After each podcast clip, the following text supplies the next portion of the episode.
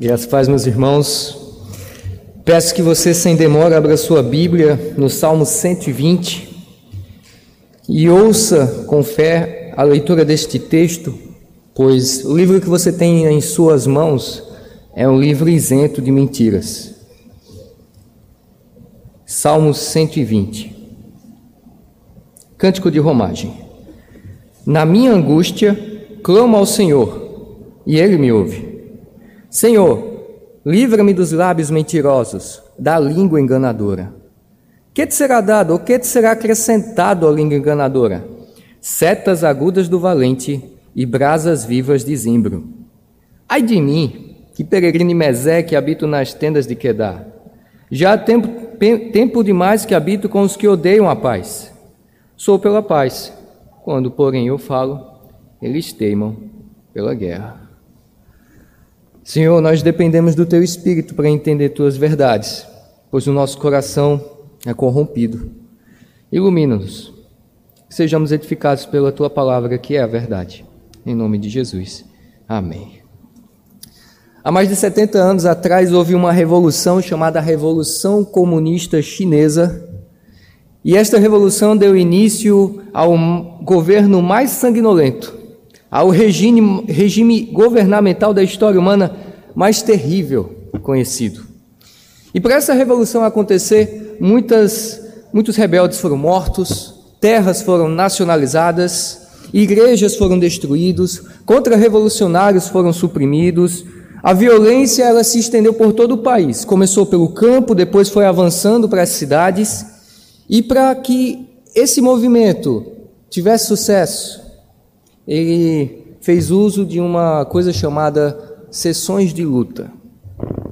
Sessões de lutas eram sessões públicas de humilhação. Elas funcionavam da seguinte forma: o governo sabia que você não era adepto da ideologia dele, então vamos chamar o fulaninho para uma sessão. Ele era colocado num, num, num numa parte mais alta, vamos dizer assim, numa espécie de arquibancada onde muitas pessoas estavam presentes. E aí era anunciado o nome dele, era lida a acusação que tinha contra ele, e essa pessoa era julgada. Essa pessoa era humilhada. Essa pessoa era, ela recebia várias palavras ofensivas. Só que o pior de toda essa história é que em 99% dos casos, as acusações feitas para aquela pessoa ali presente era mentira mentiras ou meias verdades. E esse foi o instrumento usado por Mao Tse Tung nessas questões, nessas sessões de confrontos. Mentiras que foram usadas para destruir. E nesse momento a gente histórico a gente vê o poder terrível que a difamação tem. Poder de destruir a reputação de alguém e, em certos casos, até mesmo destruir a vida, levar essa pessoa literalmente à morte. E meus irmãos, o povo de Deus muitas e muitas vezes, não somente em países comunistas, mas em toda a história da humanidade, tem enfrentado mentiras. No início, nós vemos em Atos mentiras acerca dos apóstolos, acerca dos discípulos. Passa um pouco mais de tempo, nós vemos as mentiras que são lançadas sobre os cristãos, dizendo que eles são canibais, que eles fazem ritos escrupulosos, a gente vê que o cristão, a igreja de Jesus, ela sempre é acusada por mentiras. Sempre há multidões dispostas até mesmo à violência. E cerca de, seja em maior ou menor grau, todos nós aqui hoje já enfrentamos esse tipo de coisa: acusações, mentiras, difamação e até mesmo a violência. É importante a gente entender uma coisa: o caminho do cristão ele nem sempre é brilhante, nem sempre tem um céu azul com o sol brilhando. Você deve saber muito bem disso. Vai haver dias nublados, vai haver dias de trevas. O Salmo 120 é um salmo que pertence ao grupo chamado Cântico de Romagem, cântico que nos ensinam a enfrentar esses dias de escuridão, esses dias de trevas. Esse grupo, Cântico de Romagem, é composto por 15 salmos, vai do 120 até o 134, como você vê na sua Bíblia, e essa coleção, ela inclui vários salmos. Tem salmo de Davi, tem salmo de Salomão, tem salmos que a gente não sabe quem foi escrito, Salmo 120 é um deles, por exemplo, e esses salmos, por que eles recebem esse, esse título, Cânticos de Romagem? Porque esses salmos, que foram escritos por pessoas diferentes em épocas diferentes, foram reunidos para que o povo de Deus usasse como música em sua peregrinação. É uma espécie de inário dentro do próprio inário. O saltério é um inário do povo judeu. É uma espécie de playlist do Spotify, usado especialmente para você fazer suas férias, fazer uso nas suas viagens de férias, fazer uso quando você vai à igreja. Eu não sei se você, você quando vem de carro, vem ouvindo alguma música, mas o povo, quando ia para o templo em Jerusalém, na sua viagem, eles não tinham som, como nós temos hoje, mas eles tinham voz e eles iam cantando. E é justamente isso que significa romagem, significa peregrinação. E esse conjunto de salmos nos apresenta uma estrutura muito bem elaborada. Nós podemos ver toda uma lógica aqui. Começa de um povo no Salmo 120 saindo de um lugar complicado, enfrentando dificuldades ao seu redor, mas que conclui com um povo regozijante, porque chegou ao reino, à igreja. E é justamente um, um paralelo que há com a nossa vida como peregrinos nessa terra. Nós somos chamados por Deus para sermos peregrinos, iniciamos aqui neste mundo, mas o fim da nossa peregrinação se dá na casa do Senhor no céu, na pátria celestial. Esse é o significado espiritual deste grupo de salmos. E aqui, no Salmo 120, o salmista vai tratar de uma situação de aflição que ele está vivendo. Ele está numa guerra. Só que não é numa guerra de armas, granada, não é uma guerra comum como a gente imagina. Os seus inimigos, eles não estão com flechas, eles não estão com espadas, mas eles estão com a arma mais devastadora que há nesse planeta: a língua. Não foi a língua que Satanás usou no jardim do Éden?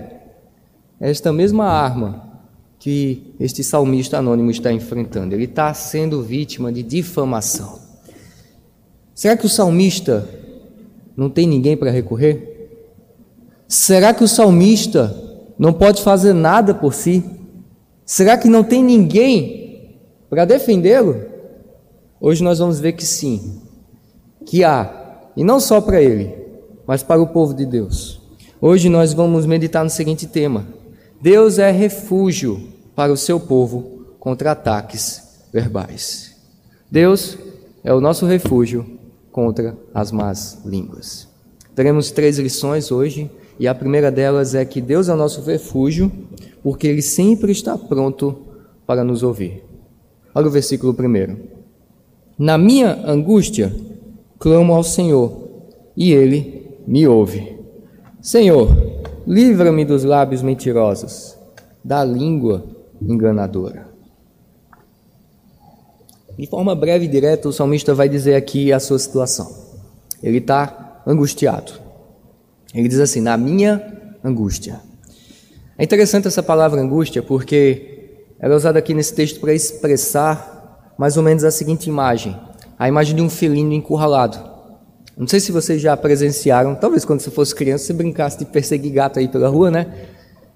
E uma hora ou outra você levou uma arranhada, ou uma dentada desse pequeno felino. Mas eu assistindo uma vez no Discovery Channel, sabe, aqueles documentários que mostram o povo que vive no povoado, ali pela Índia ou pela, pela, pela África, e eles estavam com um desafio: tem uma, um bicho, um felino grande, ameaçando a vida deles. E eles têm que correr atrás, têm que espantar, e vão lá, saem os, os valentes daquele povoado. Chega uma hora que eles vão perseguindo, perseguindo e vão acuando ele até que o felino fica encurralado. Ele não tem mais para onde ir. É, é, a gente às vezes fica surpreso, pensa que ele vai atacar logo de vez, mas a tendência é essa, geralmente eles fogem. Não falo isso por experiência própria, mas pelo que eu vi nos documentários. E Chegou uma hora que ele estava sem ter para onde ir. Não dava para ir para a direita, esquerda, para frente. Só tinha um monte de caçador atrás. E ele avançou. Avançou e botou todo mundo para correr. Essa é a situação do salmista aqui. Ele está sendo perseguido, ele não tem para onde ir.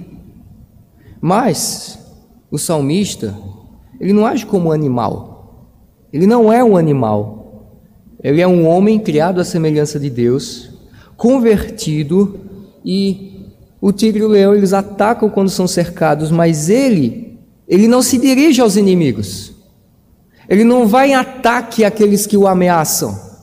O que o salmista faz quando ele está angustiado é justamente recorrer ao seu Senhor. Ele não vai usar artifícios humanos, ele vai se dirigir ao Senhor. E meus irmãos, não se iluda. A vida do crente tem seus dias de angústia.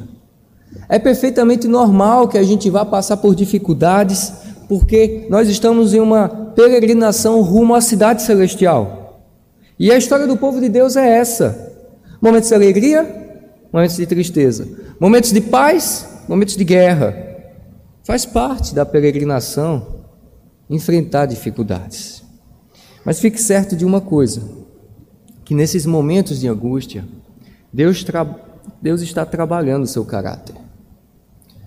Quando Satanás vai lhe tentar, o desejo de Satanás é ver a sua destruição. Mas quando Deus permite que você passe por momentos de angústia, saiba que Ele está trabalhando o seu caráter.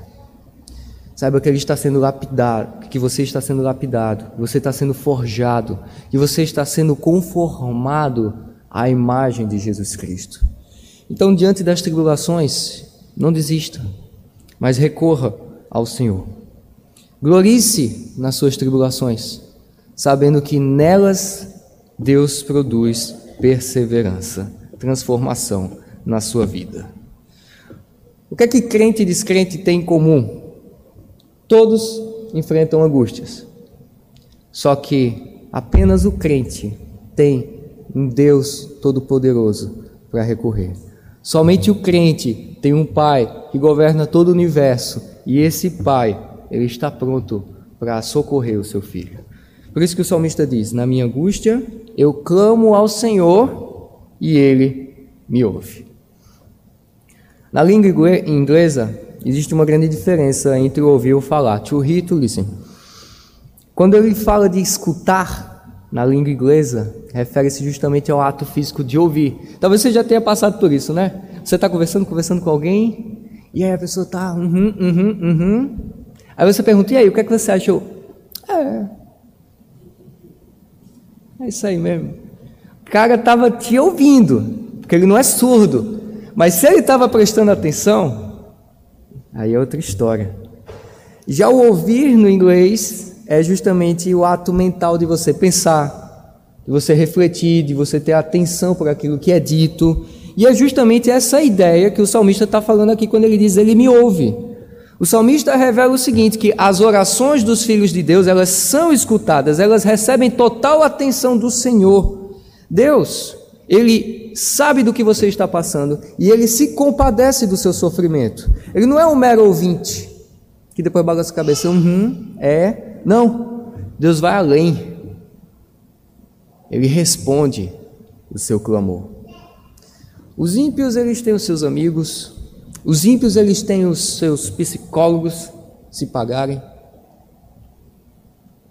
mas os filhos de Deus têm o Todo-Poderoso que lhe escuta com atenção e que lhes responde. E aí o salmista diz: Senhor, livra-me dos lábios mentirosos, da língua enganadora. Da mesma forma que o escorpião carrega na sua cauda o veneno, o caluniador carrega o veneno na sua língua. A causa da angústia do salmista é revelada aqui nesse versículo. A gente não sabe exatamente o que é que estão dizendo, qual é a fofoca. Fofoqueiro deve ficar até agoniado. Ah, eu queria saber. Não, não sabemos. Mas uma coisa a gente tem ideia: é engano, é acusação, é calúnia, é fofoca, é mentira, é deturpação. O salmista está sendo vítima de assassinato e assassinato de reputação. O que é que isso significa? Significa que você está vivo, você está andando pelas ruas, você está passando pelo corredor da sua escola, corredor do seu trabalho, e com isso você carrega nas suas costas o seu cadáver, o cadáver da sua reputação. E assim como todo cadáver, cheira mal e não faz nada. Você não pode fazer Nada. E o salmista, ele não pode fazer nada para se salvar. Isso já aconteceu com você? Alguém, por acaso, já maliciosamente distorceu alguma palavra sua? Alguém já te acusou de uma coisa que você não fez? Alguém já te humilhou em público? Talvez você já tenha passado pela triste situação de um amigo, alguém se aproximar e dizer: Olha, estão dizendo por aí que você. À medida que a gente vai crescendo, a gente vai percebendo que palavras podem pesar mais de uma tonelada. A gente vai sentindo na pele o que a gente leu na liturgia que Tiago fala a respeito da língua. O órgão pequeno, mas como uma faísca pode incendiar uma floresta toda. Meus irmãos, basta um comentário, basta uma distorção, às vezes uma brincadeira com interesses bons ou ruins. Isso pode destruir a vida de alguém. Isso pode prejudicar. E essa era a difícil situação do salmista. Mas o salmista, ele começa a sua oração como?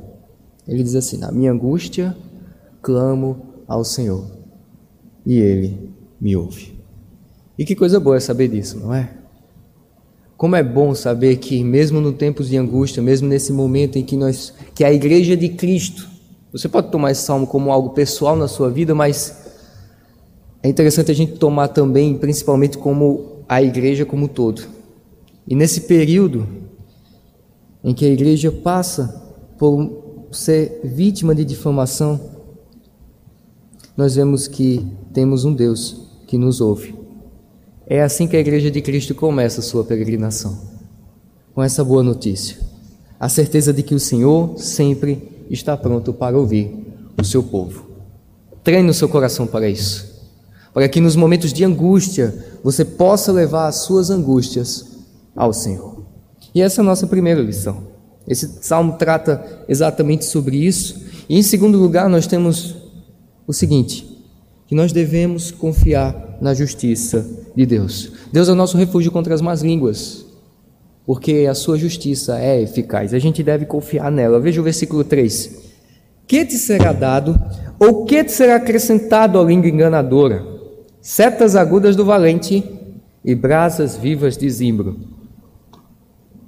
Eu lembro que, quando era mais novo, eu acompanhava meus pais nas programações da UPA. Eu sou filho de pastor, a gente acompanha o pai, mas se você também não é, acompanhe seu pai nas programações da igreja. E teve um congresso de UPH de SAF, unificado, sabe? A gente foi lá na igreja, a gente pegou a estrada, fomos lá todo mundo numa van, um dos irmãos era motorista, e aí os adultos ficaram lá na igreja, eu fiquei por aí brincando, eu era criança, e o bichinho não tinha nenhum, ninguém da minha idade, né? Tristeza. Mas aí eu fui passar meu tempo e fiquei com o motorista lá, e ele estava ele estava estudando para o concurso, ele tinha um calhamaço de livro de história com ele. Eu li só a primeira folha, mas engraçado é que eu lembro até hoje que eu li. Falava assim que o emprego mais valorizado antigamente, na época assim dos egípcios, na época que havia muita guerra, eram soldados. Soldado era o emprego mais valorizado, mais valorizado do que comércio, tinha mais status. Por quê? Porque naquela época as coisas dependiam de guerra. O negócio era, é, era, era decidido com as forças armadas. E soldado é uma coisa bem útil nesse momento. Por isso que ali tinha um status. Por isso que as pessoas pensavam muito em soldados e os soldados eram valorizados. E o que pensar então de Israel? Onde a gente vê na Bíblia que Israel era uma sociedade com grande poder militar. Quando a gente lê os Salmos, você pode notar que Deus ele é descrito como um guerreiro, o grande guerreiro de Israel. O raciocínio é o seguinte: se da mesma forma a gente lembra dos atos heróicos dos homens, com as suas forças, com a sua sabedoria, a gente deve lembrar muito mais dos atos que Deus fez pelo seu povo, pela defesa que ele fez, pela maneira que ele lutou pelo seu povo. Por isso que em muitas passagens nós vemos Deus, os atos de Deus serem descritos como o grande guerreiro de Israel. Aí é, é falado alguns atributos de guerreiro, como por exemplo, sabedoria de Deus, poder de Deus, conselho, entendimento, tudo, todo esse tipo é atribuído ao Senhor, só que de uma forma perfeita, de uma forma divina. E aqui o salmista vai seguir justamente esse raciocínio. E ele vai usar duas analogias aqui. Ele vai olhar para Deus e vai vê-lo como o seu guerreiro, o grande guerreiro de Israel. E aí, o que é que Deus vai? Essa é a pergunta, né? O que Deus vai fazer? O que Deus vai dar para os mentirosos? E o próprio salmista responde: setas agudas do valente. Naquela época, o guerreiro ele usava justamente uma arma, o arco e flecha. Ele carregava, ele carregava consigo uma aljava cheia de flechas, de setas, muito bem afiadas, setas mortais, setas que eram atiradas no local certo. E o salmista fala, não são somente setas afiadas, mas são setas flamejantes, como zimbro. Zimbro era uma madeira muito densa, muito boa para você fazer um churrasco, porque é uma madeira densa que produz um carvão que vai produzir um fogo muito quente e muito duradouro. E a imagem que o salmista nos dá é aquela imagem de filme, das flechas flamejantes voando e atingindo os seus inimigos. E meus irmãos, o salmista ele para, reflete sobre as consequências dos caluniadores e a sua reflexão passa a expressar uma total confiança, não no que ele faz, mas na justiça, no que o guerreiro de Israel vai fazer por ele. E quando nós formos caluniados, nós devemos fazer a mesma coisa. A gente não precisa ficar trocando farpa com aqueles que nos caluniam. A gente não precisa entrar nesse jogo, um jogo que é sujo, um jogo que envolve gente de má fama e consequente vai ser um jogo jogado na lama. Os crentes, eles durante esses momentos de angústia, não precisam se rebaixar ao nível dos seus acusadores. Não estou dizendo que você não pode se, se defender, não é isso. Mas o que esse salmo nos ensina é que nós devemos confiar na justiça eficaz do Senhor. Às vezes, inclusive, nós notamos que algumas pessoas são extremamente zelosas com a própria imagem. Você não pode falar nada, você não pode brincar. Se alguém fizer uma crítica, ele já assume a defensiva, diz: Não, não é isso já entra em desespero, já começa a chorar, fica angustiado, entra em depressão, você não pode falar nada dele. Temor, temor dos homens é o nome desse pecado. Veja, eu não estou dizendo que você não tem que zelar pela sua autoimagem. É bom e é mandamento do Senhor que você dê bom testemunho e que você defenda o testemunho, a boa reputação do próximo, mas entrar em desespero Aí já é outro nível, aí já é pecado. Reputação dos é, temor dos homens. É um ídolo no seu coração. E esse ídolo é a sua própria imagem. E o remédio é confiança no Senhor. Quando a gente está lidando com mentiras, a gente conversa. Agora, se conversar não adiantou, esquece. Entrega o teu problema ao Senhor. Confia na justiça de Deus. Deixe que o valente de Israel lute por você. E você deve fazer isso através da oração. Ore ao Senhor. A gente sabe que a oração foi instituída por Deus para glorificá-lo acima de tudo, mas também para expressar ao Senhor a nossa angústia e pedir socorro. E por meio da oração, Deus faz a sua obra em nós. E muitas vezes pode ser que demore para que nós vejamos algumas respostas às nossas orações. O antigo teólogo Thomas Watson comenta o seguinte: que às vezes Deus pode demorar para nos responder, porque ele vê que a gente ainda não está pronto para receber a resposta. Pode ser que Deus demore para responder a sua oração, o seu clamor de socorro, porque Ele quer que você espere mais um pouco.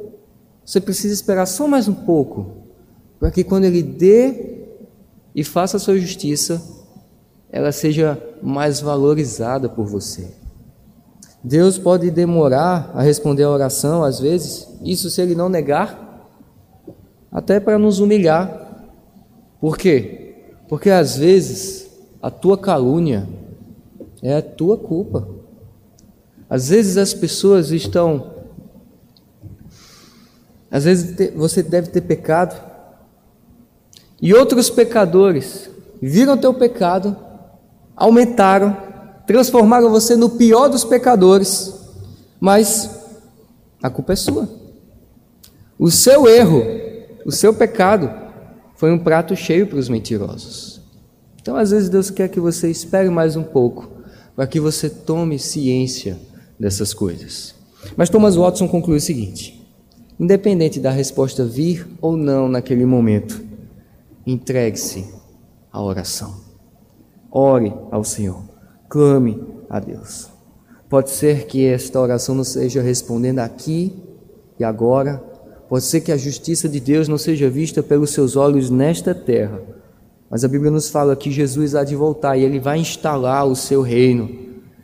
E este Rei Salvador nosso, Jesus, quando ele vier, ele vai retribuir com justiça todo o pecado cometido nesse mundo. A justiça eficaz do Senhor, através de Cristo, não deixará nenhum pecado impune. E é com isso que o salmista se consola agora. A gente vê que ele nem está mais na expectativa de que os mentirosos sejam tirados do seu caminho. Ele olha para Deus e diz: Senhor, independente da tua resposta, eu estou tranquilo, porque eu sei que a tua justiça é eficaz e ela virá no tempo certo. Consegue entender? Porque Deus é o nosso refúgio, porque o salmista se consola e recebe paz do Senhor. Uma terceira e última lição que temos nesse texto é que Deus é o nosso refúgio, porque em Deus nós somos revigorados. Veja comigo o versículo 5. Ai de mim, que peregrino em Meseque habito nas tendas de Quedar. Já há tempo demais que habito com os que odeiam a paz. Sou pela paz. Quando, porém, falo, eles teimam pela guerra. O salmista está dizendo: Senhor, com tanto sofrimento aqui, nessa viagem, fica difícil de prosseguir, Senhor. Ai de mim, coitado de mim. Não é errado você fazer isso. Não é errado você, por meio da oração, chegar e dizer: Senhor, eu estou sofrendo, está acontecendo isso comigo. Você pode e você deve apresentar a Ele todo o sofrimento que passa no seu coração. E o salmista aqui, ele diz o seguinte: ele diz que ele está viajando por Meseque e habitando nas tendas de Quedar. São duas cidades e são dois extremos. Meseque é uma terra habitada por pagãos, fica no norte, enquanto é na atual Turquia, enquanto que Quedá é uma terra também habitada por pagãos, só que fica no sul, fica ali pelas Arábias. O Salmo não deixa muito bem claro o contexto histórico, ele nem sequer diz o autor dele, mas até onde eu sei, uma pessoa não pode estar nos, em dois lugares ao mesmo tempo, não é mesmo? A não ser pelo Zoom, né? Aí você participa de umas duas reuniões ao mesmo tempo, mas não é isso que diz aqui. Alguns comentaristas entendem que esse salmo, o salmista, ele é um israelita peregrino, vamos dizer assim, é um mercador, está viajando, está vendendo suas coisas ali pela rua, e aí ele está entre os pagãos. Já outros, e eu, eu me incluo nesse, nesse grupo, entendem que o salmista ele habita com o povo de Deus, só que ele se sente em terras estrangeiras, ele se sente como se estivesse na terra de pagãos. O salmista poeticamente ele está dizendo que, apesar dele morar com o povo de Deus, apesar dele estar na igreja, ele se sentia um estrangeiro. Eu não me sinto em casa. Eu me sinto como se estivesse habitando atrás das linhas inimigas. E a guerra da língua, assim como toda guerra, tem algo chamado fogo amigo. Fogo amigo é uma expressão usada frequentemente na guerra refere-se a soldados que são mortos por um outro colega. Geralmente é acidental. Talvez você já tenha visto uma das imagens na televisão, eu já vi, de quando os Estados Unidos é muito envolvido com guerra, né? E aí eles estavam envolvidos em uma de suas muitas guerras e recebiam os corpos dos soldados que foram mortos nessa guerra. E eles organizavam os caixões, os caixões de madeira, aquela madeira escura, com a bandeira dos Estados Unidos ali, soldados enfileirados, uniformizados, prestando referência, reverência. E ali tinham caixões que alguns continham o corpo, outros eram caixões vazios. Era uma cena triste. Só que o, o que tornava a cena mais triste ainda é saber que alguma da, daquelas pessoas, daqueles soldados que foram mortos, foram mortos pelo fogo amigo, mortos pelos próprios colegas da pátria. Meus irmãos, é esperado que a gente sofra com a guerra da língua. A gente espera passar por isso lá fora, em campo inimigo. Mas é inadmissível que isso aconteça entre o povo de Deus. É inadmissível que você, cristão, machuque o seu colega, o seu irmão na fé, com a sua língua. Vocês estão indo para a mesma cidade, vocês têm a mesma fé. Por que você está querendo machucar o seu irmão? Por que você está difamando? Por que você está mentindo? Meus irmãos, a difamação na igreja existe. E ela existe porque alguns crentes, às vezes, fazem parte de uma plateia. Eles apoiam, dando atenção, repassando, sem ponderar. Poxa, será que isso é verdade? Já dizia um filósofo antes de Cristo. Use a peneira. Quando ouvir uma informação, pergunte: será que é verdade? Procura a pessoa, averigua. Meus irmãos, crentes que não assistem novela da Globo, mas vivem como se estivessem no Big Brother. A nossa língua, ela deve estar pronta para combater as mentiras. Ela deve estar pronta para obedecer o nono mandamento. E você, como servo de Deus, deve dar um basta para essa guerra. Você deve promover a paz, tanto dentro como fora da igreja. E aqui o salmista persevera. Ele busca paz, busca paz com aquela gente, busca reconciliação, apesar deles insistirem em mentir contra ele. Mas ele se mantém nisso. Ele se mantém buscando paz, mesmo que esse povo continue nessa campanha de difamação.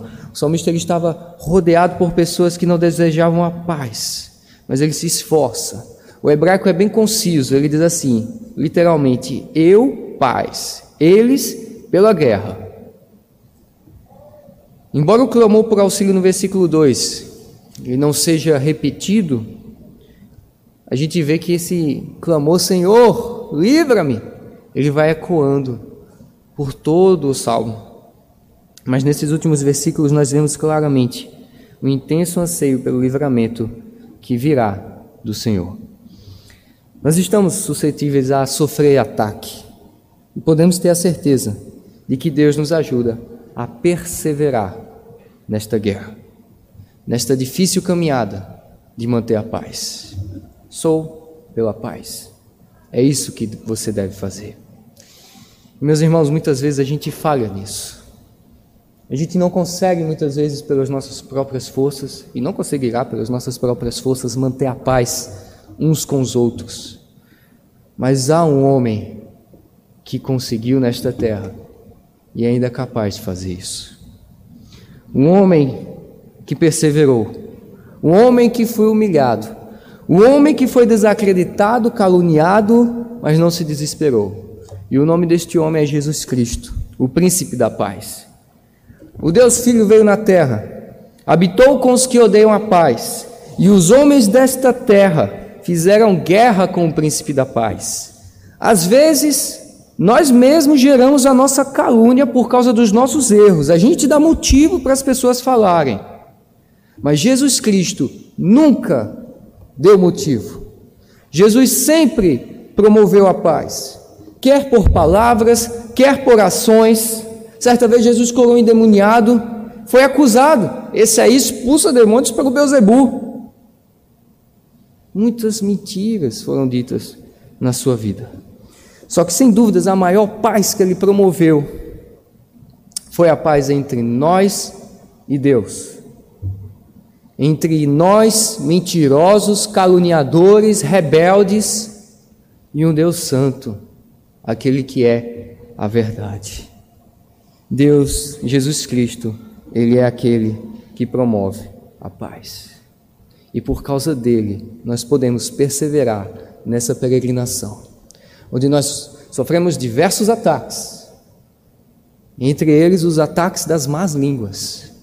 Em Jesus Cristo, nós temos paz, nós podemos lutar pela paz e nós podemos ser revigorados em Deus. Meus irmãos, siga o exemplo do nosso Mestre Jesus Cristo. Faça como ele. Quando você estiver sofrendo, seja manso, assim como ele suportou com mansidão os ataques. Olhe sempre para a cruz. Lembre-se de quem você é em Jesus Cristo, pois muitas vezes não será nem ataques de pessoas palpáveis, mas de espíritos imundos, do próprio Satanás colocando na sua cabeça: ah, você não pode ir para a igreja porque você é indigno, você não deveria participar da Santa Ceia porque você não consegue. Lembre-se de quem você é em Jesus Cristo e persevere. Lembre-se, o caminho cristão não é ensolarado, ele tem seus momentos de dificuldades, mas Deus ele usa esses momentos para fortalecer a sua fé. Pode ser que você esteja ainda numa fase boa, ainda no início da sua caminhada, só coisa boa, só arco-íris. Calma, espera um pouco, vai chegar, mas não para tua destruição, mas para que sua fé seja fortalecida. Lembre-se deste salmo e treine o seu coração para fazer de Deus o seu refúgio contra as más, as más línguas. Vamos orar? Santo e bendito Deus, obrigado, Pai, pela tua palavra que nos consola, nos conforta. Obrigado porque tu és o nosso refúgio. Obrigado porque nessa peregrinação nós sabemos que há de chegarmos em nosso destino são e salvos. Não importa o que aconteça, as dificuldades, pneu furado, falta de gasolina, sabemos que o Senhor proverá tudo o que nos é necessário e há de nos fortalecer. Cuida da tua igreja e que nós possamos manter a paz e prezar pela verdade entre nós, dentro e fora da igreja. Esse é o nosso desejo e pedimos a tua ajuda para isso. Em nome de Jesus. Amém.